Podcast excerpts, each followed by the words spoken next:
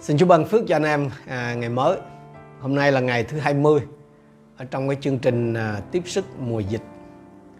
Phải nói là chúng ta cảm ơn Chúa rất là nhiều vì à, Chúa vẫn tiếp tục đồng hành với chúng ta và đem đến sự yên ủi gây dựng và khích lệ cho hết thảy mỗi một anh chị em chúng ta. Chúng tôi cũng rất là được phước khi được Chúa sử dụng để cùng à, tiếp sức với anh chị em ở trong cái những ngày tháng bị à, cách ly, bị giãn cách xã hội và phong tỏa này. Hôm nay chúng ta sẽ tiếp tục ở trong à, cái à, phần bài học về cái phản ứng cần có của người cơ đốc đang khi phải đối diện với những khổ nạn hay là những cái thử thách đức tin ở trên cái hành trình theo Chúa. Và ngày hôm qua thì chúng ta đã học biết về cái bài học đầu tiên đó là à, là cơ đốc nhân thì chúng ta nên sẵn sàng đối diện với những hoạn nạn à, trong hành trình theo Chúa hay là đối diện với những cái hoạn nạn vì cớ đức tin nơi Chúa.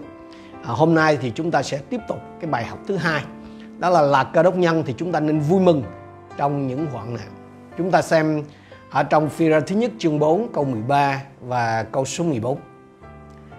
Nhưng anh em dự phần trong sự xương khó của đấng Christ bao nhiêu thì hãy vui mừng bấy nhiêu để khi vinh quang của của Ngài được bày tỏ, anh em cũng được vui mừng, hoan hỷ.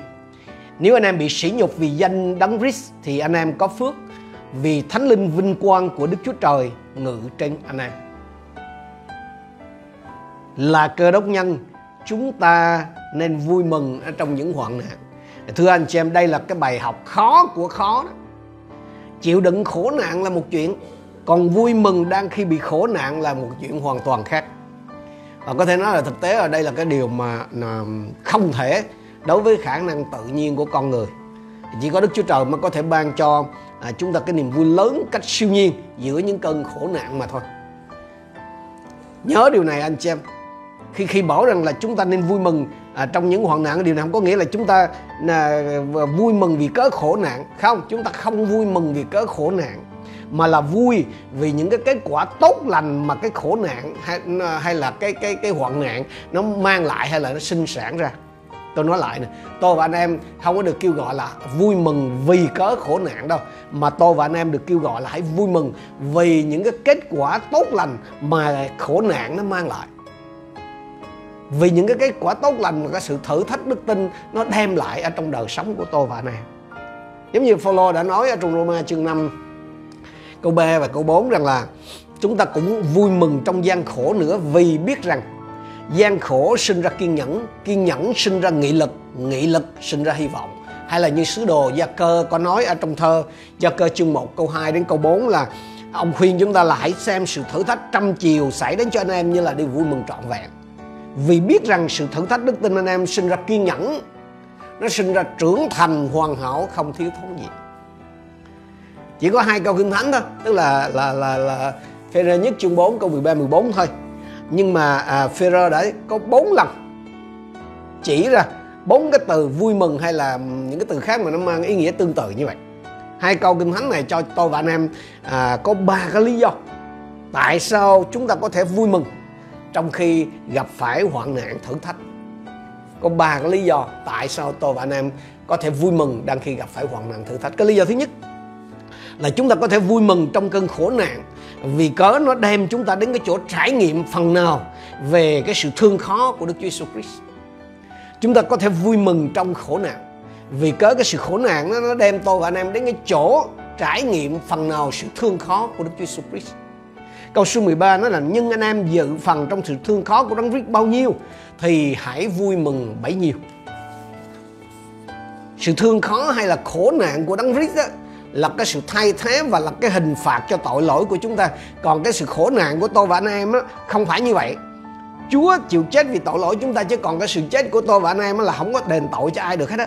Do vậy khi mà chúng ta chịu khổ vì phúc âm á, tức là khi tôi và anh em chịu khổ vì có niềm tin của mình nơi nơi nơi Chúa đó thì chúng ta được kể là thì chúng ta được được dự phần được chia sẻ hay là đồng chịu khổ với đấng Christ vì có hành xử bất công của những cái người mà bất kính tức là của những người chưa không có tin thờ Chúa đó anh chị thì chính những cái khổ nạn ở trong cái giờ phút mà mà mà à, chính những cái trải nghiệm trong những cái giờ phút khổ nạn trong những cái giờ phút đau đớn đó đó nó sẽ đem tôi và anh em đến cái chỗ nhận biết rằng Chúa đã chịu thay cho tôi và anh em nhiều điều đau đớn hơn nhục nhã hơn những gì mà mình đang chịu.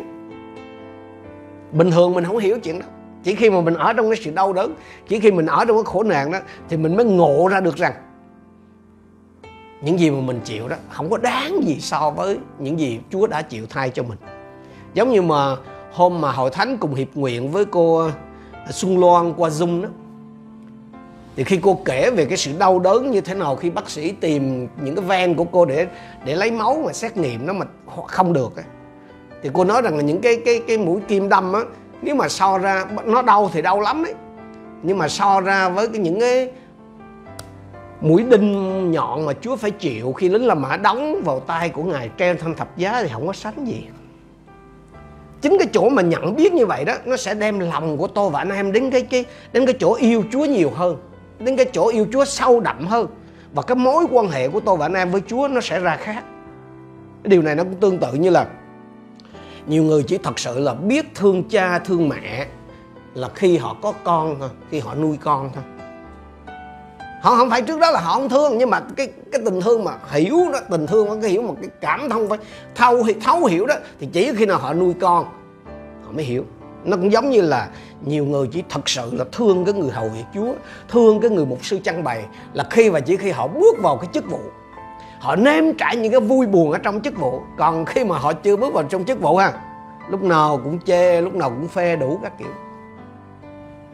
Đây chính là cái lý do mà sau khi một bị một trận đòn như tử đó, Phêrô và dân và cùng các cái sứ đồ khác là vui mừng trở về và kể rằng mình là cái người được chịu khổ với Chúa ở trong công vụ đoạn 5 câu 40 41 nó là họ gọi các sứ đồ trở vào, sai đánh đòn và cấm lấy danh Đức Chúa Giêsu mà giảng dạy rồi thả hai ông ra. Vậy các sứ đồ, không phải ra rồi than thở gì đâu. Rời khỏi hội đồng, vui mừng vì cho là đã được kể là xứng đáng chịu nhục vì danh Chúa các các sứ đồ vui mừng không phải vì bị quýnh, mà là vì họ có cơ hội để hiểu được, cảm được cái phần nào sự đau đớn, khổ nạn mà Chúa của họ đã chịu cho họ.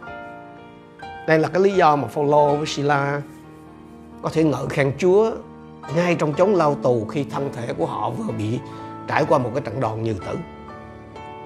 Cho nên, hỡi anh em, khi tôi và anh em chịu khổ nạn, chúng ta có thể vui mừng vì cớ cái cái sự khổ nạn đó đem chúng ta đến một cái chỗ. Đến cái chỗ gì? Hiểu được cái phần nào cái, cái, cái sự khổ nạn mà Chúa dành cho mình. Và và ở chỗ đó đó tôi và anh em sẽ kinh nghiệm được sẽ thấu hiểu được sẽ thấm đậm được cái tình Chúa dành cho mình nó ra làm sao. Và có một cái điều đặc biệt nữa là uh, khi mà một ai đó trong chúng ta phải chịu khổ vì phúc âm á, thì Chúa luôn đến với người đó trong một cái cách rất là riêng biệt để xác nhận rằng Chúa cùng chịu khổ với người đó. Đó là điều mà khiến cho tôi và anh em có thể vui. Chúng ta có thể thấy nguyên tắc á, trong cái câu chuyện của ba thanh niên gốc do thái là Sadrach, Esach và mà Mesach và Abednego. Chúng ta có thể thấy cái, cái nguyên tắc á, trong cái cái cái sự trong cái giờ tử đạo của Etin ở trong công vụ động bãi hay là những cái lần mà Chúa hiện ra với Phaolô trong chương 18 hay là chương 23 như vậy thì cái điều đầu tiên, cái lý do đầu tiên mà tôi và anh em có thể vui mừng trong cơn khổ nạn là vì nó cho tôi và anh em cơ hội để kinh nghiệm phần nào sự khổ nạn mà Chúa Giêsu đã chịu vì cơ mình lý do thứ hai mà tôi và anh em có thể vui mừng ở trong cơn khổ nạn, vì cớ là nó đem chúng ta đến cái mức độ quan hỷ sâu rộng khi Chúa hiện ra. Câu số 13 B nói như này, để khi vinh quang của Ngài được bày tỏ, anh em cũng được vui mừng hoan hỷ. Con người hiện thời đó thì à, chưa có thể nhìn thấy đấng Christ và vinh quang của ngài hẳn nhiên là là chúng ta có thể đoán, nhưng mà mà chúng ta không thể biết được là cái giờ mà Chúa trở lại trong đám mây cùng với muôn vàng thiên sứ thánh đầy uy dũng của Chúa thì nó ra như thế nào? Sứ đồ Phaolô nói như này trong Roma chương 8 câu 18 là tôi nghĩ rằng những đau khổ hiện tại đó không đáng so sánh với vinh quang tương lai sẽ được tỏ ra cho chúng ta dù chưa biết cái vinh quang đó như thế nào, nhưng mà chắc chắn những gì mình phải chịu hiện thời đó, anh chị em, là không thể so sánh được với những gì mà mình được báo đáp, mình được nhận lãnh ở ngày mai. Cái tinh thần của lời Chúa là như vậy. Tưởng không vui mà vui không tưởng đó. Chính Chúa Giêsu đã trải qua cái khổ nạn và để lại cho tôi và anh em một cái gương mẫu đắc thắng trong Hebrew à, chương 12 câu 2 nói rằng là nhìn xem Chúa Giêsu là cậu rể và cuối cùng đức tin, tức là đấng đã vì sự vui mừng đã đặt trước mặt mình mà chịu lấy thập tự giá khinh điều sỉ nhục và hiện nay đang ngồi bên phải Đức Chúa Cha. Để có được cái sức lực để vượt qua những cái giờ phút khổ nạn ở trên cái bước đường theo Chúa đó, thì tôi và anh em khi mà gặp phải khổ nạn, thì chúng ta nên phóng cái tầm nhìn về cái kết cuộc tươi sáng và chắc chắn ở tương lai khi đấng Christ tay làm đầy vinh hiển thay vì cứ nhìn vào cái hiện tại mà đau đớn mà mình đang phải trải qua. Nó cũng giống như cái người nông dân ấy khi nghĩ về mùa gặt thì họ sẽ không bị những cái đau khổ hiện thời làm cho bỏ cuộc. Cái khác biệt là đối với người nông dân ấy, thì mùa màng à, có mùa được mùa không. Không ai biết chắc. Còn đối với tôi và anh em á, thì cái sự đắc thắng khải hoàn của vua Giêsu là đã được xác lập rồi.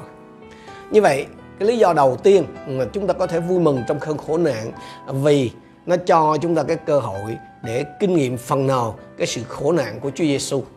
Lý do thứ hai là chúng ta có thể vui mừng ở trong cơn khổ nạn vì có nó đem chúng ta đến cái mức độ quan hệ sâu rộng khi Chúa hiện ra. Và cái lý do cuối cùng là chúng ta có thể vui mừng ở trong cơn khổ nạn vì cớ nó đem chúng ta đến cái chỗ trải nghiệm sâu sắc hơn với thánh linh của Đức Chúa Trời đem chúng ta đến cái chỗ trải nghiệm sâu sắc hơn với thánh linh của Đức Chúa Trời. Câu số 14, lời Chúa phán là nếu anh em bị sỉ nhục vì danh Đấng Christ thì anh em có phước. Vì thánh linh vinh quang của Đức Chúa Trời ngự trên anh em. nhưng chúng ta biết rằng khi một người mà thật lòng tin Chúa Giêsu á thì Đức Thánh Linh đã bước vào đời sống của người đó rồi.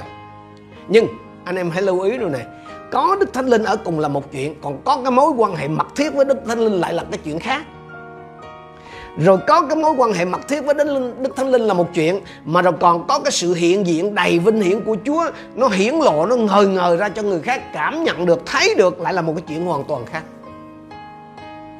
Đây là cái điều mà mà mà đã từng xảy ra với Etienne trong công vụ đoạn 6 câu 15 tất cả những người ngồi tại hội đồng đều nhìn chăm Etienne và thấy mặt ông giống như mặt thiên sứ. Hay là trong à, cô cô Cô thứ nhì chương 3 mà sứ đồ và ờ, Phaolô có kể về cái chuyện mà môi xe từ trên núi xuống trong cái vinh quang của Thiên Chúa còn ở trên ông, cho nên người ta sợ tới cái độ mà ông phải che mặt lại. Vì có niềm hy vọng như vậy nên chúng tôi rất dạng dĩ. Câu số 13 Không giống như môi xe lấy màn che mặt mình để con dân Israel không thấy sự kết thúc của hào quang chống tàn. Câu số 18 Tất cả chúng ta đều để mặt trần chiêm ngưỡng vinh quang Chúa được biến đổi trở nên giống như hình ảnh Ngài từ vinh quang đến vinh quang vì điều này đến từ Chúa là Thánh Linh.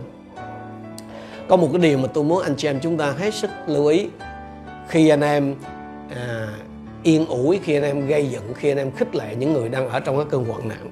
Đó là cái thói thường đó là khi vừa khi mà gặp nạn đó, người ta gặp hoạn nạn đó, thì mình thường hay súng đen súng đỏ lại an ủi động viên rồi giúp đỡ các kiểu nhưng mà con người ta mà, hầu hết thì chỉ xôn xao được một lúc thôi, một hồi vậy thôi.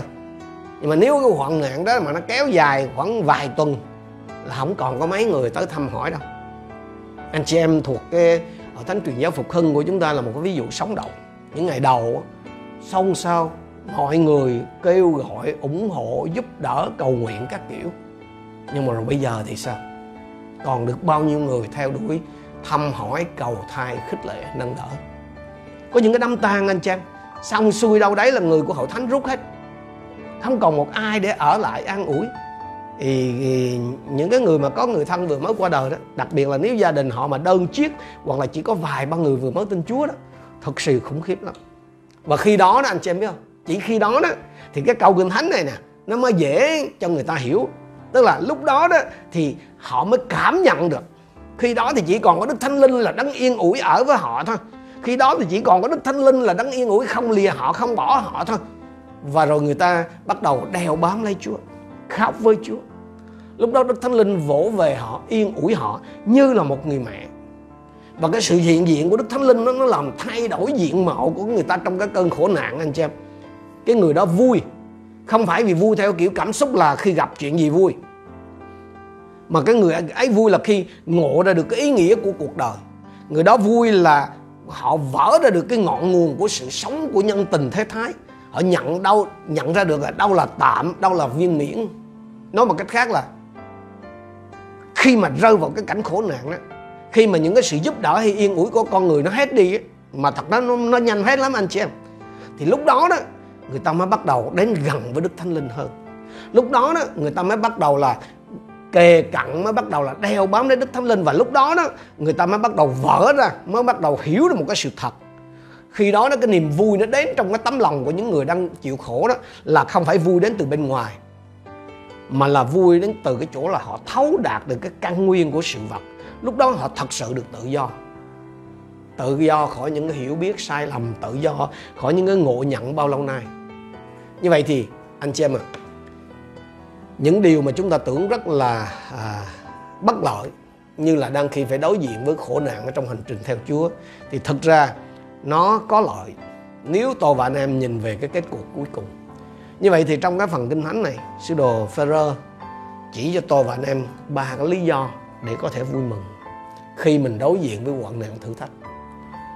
Hoạn nạn thử thách nó là cái cơ hội để chúng ta học biết cái sự khổ nạn của Chúa tức là hoạn nạn thử thách nó sẽ đưa tôi và anh em đến cái chỗ hiểu ra được phần nào cái sự khổ nạn mà Chúa dành cho mình và từ nơi đó cái lòng của chúng ta đối với Chúa thay đổi.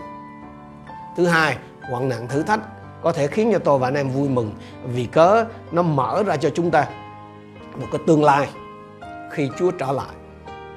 Chúng ta được thỏa thích ở trong vinh quang của Chúa và chúng ta cũng có thể vui mừng ở trong hoạn nạn vì cái hoạn nạn nó cho chúng ta cái cơ hội để trải nghiệm Đức Thánh Linh một cách sâu nhiệm hơn.